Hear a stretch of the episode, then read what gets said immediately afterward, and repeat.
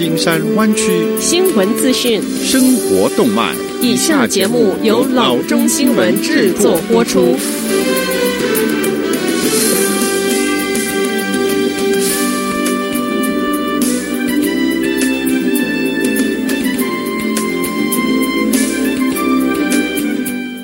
各位听众大家好，欢迎来到老中广播电台的节目，我是君君。我们首先来关注今天的旧金山湾区地方消息。随着 San Francisco 科技员工逃离城市，以寻找更多的空间和更健康的生活方式， Lake Tahoe 房地产正以创纪录的速度被抢购一空。从纽约到芝加哥，从洛杉矶到 San Francisco， 新一轮的城市逃离者正在重塑房地产的市场。作为这个转变的一部分， Lake Tahoe 正经历着前所未有的竞价战、购买活跃度和价格的上涨。经纪人表示，待售房屋的库存量已经萎缩到正常水准的1/5到1/10。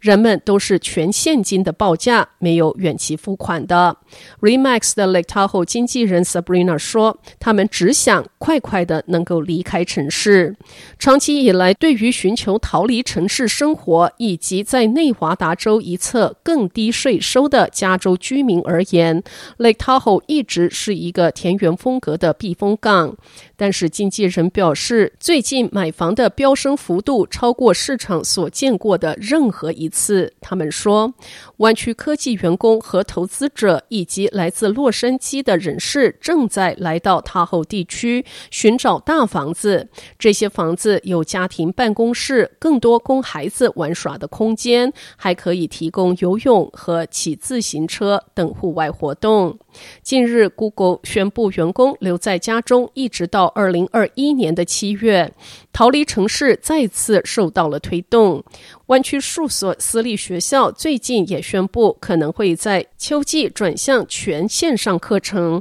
这让家庭选择生活在 San Francisco 以外的地区又多了一条理由。几乎所有的交易都是现金，经纪人说，如果买家需要融资或贷款，他们几乎就没有机会得到房子，因为卖家更喜欢快速的全现金交易。由于待售屋太少，许多购房者开始购买空置的土地来盖房子。当地建筑商和建筑师表示，他们的服务等待名单越来越长。经纪人还开始敲门，希望能够说服业主把房子挂牌出售。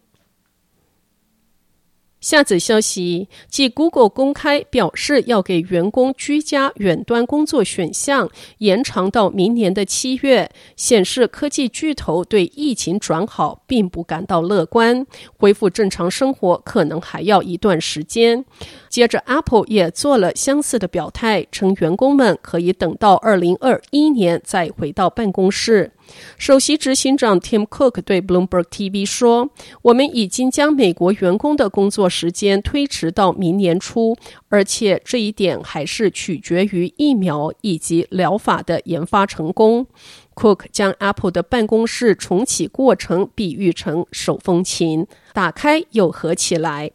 这个过程会随时依据疫情的数据与发展，看状况开放或者是再度关闭办公室。他说，同样的思维与决策模式也会应用在零售店上，因为地区性的疫情突然严峻，Apple 于7月底将再度关闭14间的门店。除了 Google 与 Apple 已经公开表态之外， Facebook 也在大幅增加远端工作的数量，而最早走上这一步的 Twitter 首席执行长 Jack Dorsey 更是干脆了。他说，如果员工想要的话，可以永远的远端工作。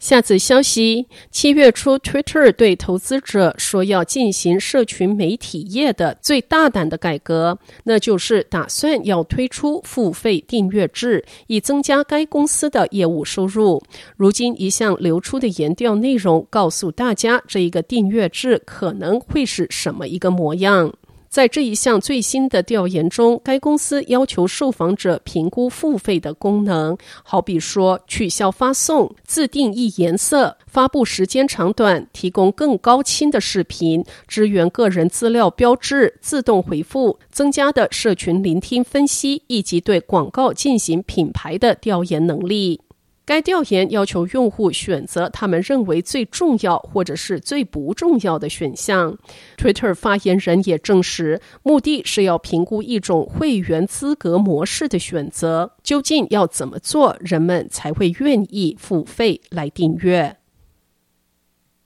下次消息，如果联邦政府不延长每周600元失业救济金的话，加州的议员们打算自己筹钱来做这一项社会福利。这一笔600元的紧急联邦失业救济金已于7月31号到期而失效。国会目前正在制定一项新的民生刺激法案，那是一次性再给每一位国民1200元。但是共和党和民主党仍然对该法案的细节有意见，包括失业救济金。加州的失业者若没有这笔钱，生活就只能靠州给的平均每周340元的失业救济金来维持。所以包括 San Francisco 的州众议员 Viltine 在内的立法人员就打算合作制定法律来让州承担联邦的责任。目前他们的构想向未来先收税，这样或许可以筹集到所需要的一笔数十亿元的资金。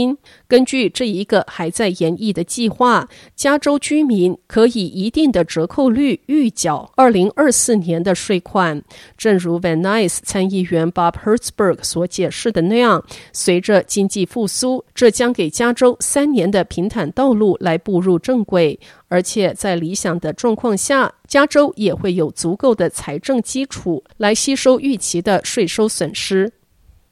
好的，以上就是生活资讯，我们接下来关注一下天气概况。今天晚上湾区各地最低的气温是57度到58度之间，明天最高的气温是64度到74度之间。好的，以上就是生活资讯以及天气概况。新闻来源来自 www.newsforchinese.com 老中新闻网。好的，我们休息一下，马上回到节目来。